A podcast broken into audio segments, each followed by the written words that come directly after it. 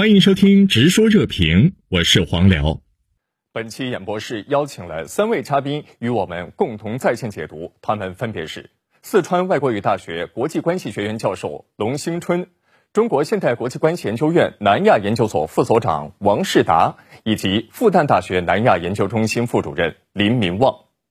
印度总理莫迪在本届上合组织峰会上提出了要让印度转向。制造业中心呼吁成员国在能源和粮食危机的背景下发展供应链，为此需要改善各国之间的关系。请教一下林先生，您认为莫迪呼吁上合组织成员国打造这个可靠的供应链，它背后传递出的是什么样的信息？呃，莫迪在这次的这个峰会当中提出这样这个上合要搞一个可靠的这个供应链呢，就是一方面他跟美国、跟日本啊、跟澳大利亚在搞印太战略的时候呢。呃，他们是在这个呃搞一个这个所谓产业链的联盟啊，呃，另一方面呢，他又在上合组织呢又倡导要搞一个这个呃产业链的这种网络啊，所以实际上是一个外交比较平衡、比较对冲的一个表现啊。呃，另外一个呢，就是它实际上也传达出了信号，就是什么呢？就是呃，印度啊，这个外交呢还是想这个稍微有一点纠偏啊，这个纠偏呢就是。过去的几个月啊，甚至我们可以说疫情以来呢，印度的外交呢，实际上这个跟美国和西方的阵营呢，这个走得越来越近啊，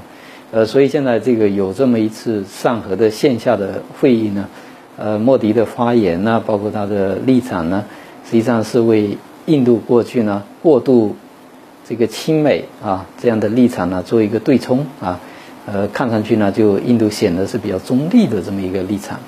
近期啊，印度称因看不到有加入的好处，宣布暂时退出了印太经济框架 IPEF 四大支柱之一的贸易支柱谈判。那请教一下三位，印度为什么会选择退出？为什么上合的供应链会比美方的印太供应链更加有吸引力呢？那么对于。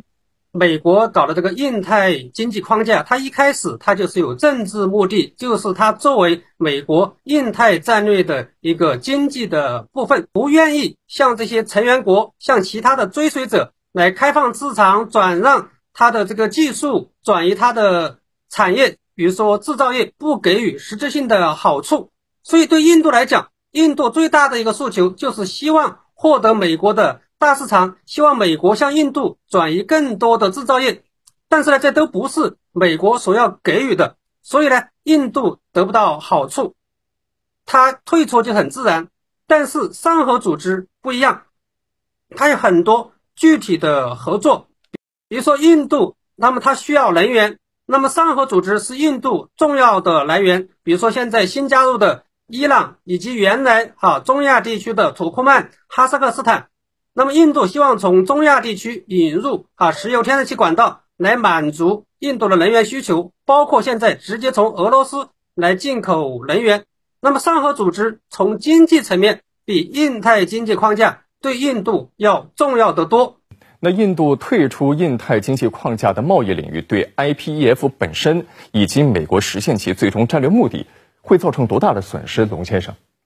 其实，美国搞这个印太经济框架，那么其他的除了印度以外，其他的这些成员国，多数以前都跟美国保持很密切的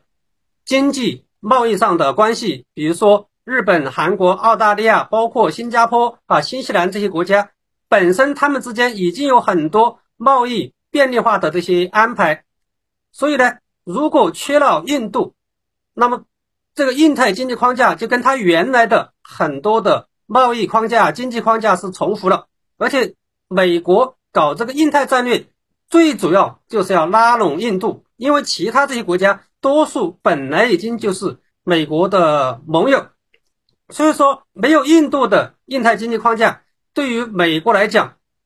有跟无其实都差不多。好，今天的内容就讨论到这儿。感谢您的收听，我们下期再见。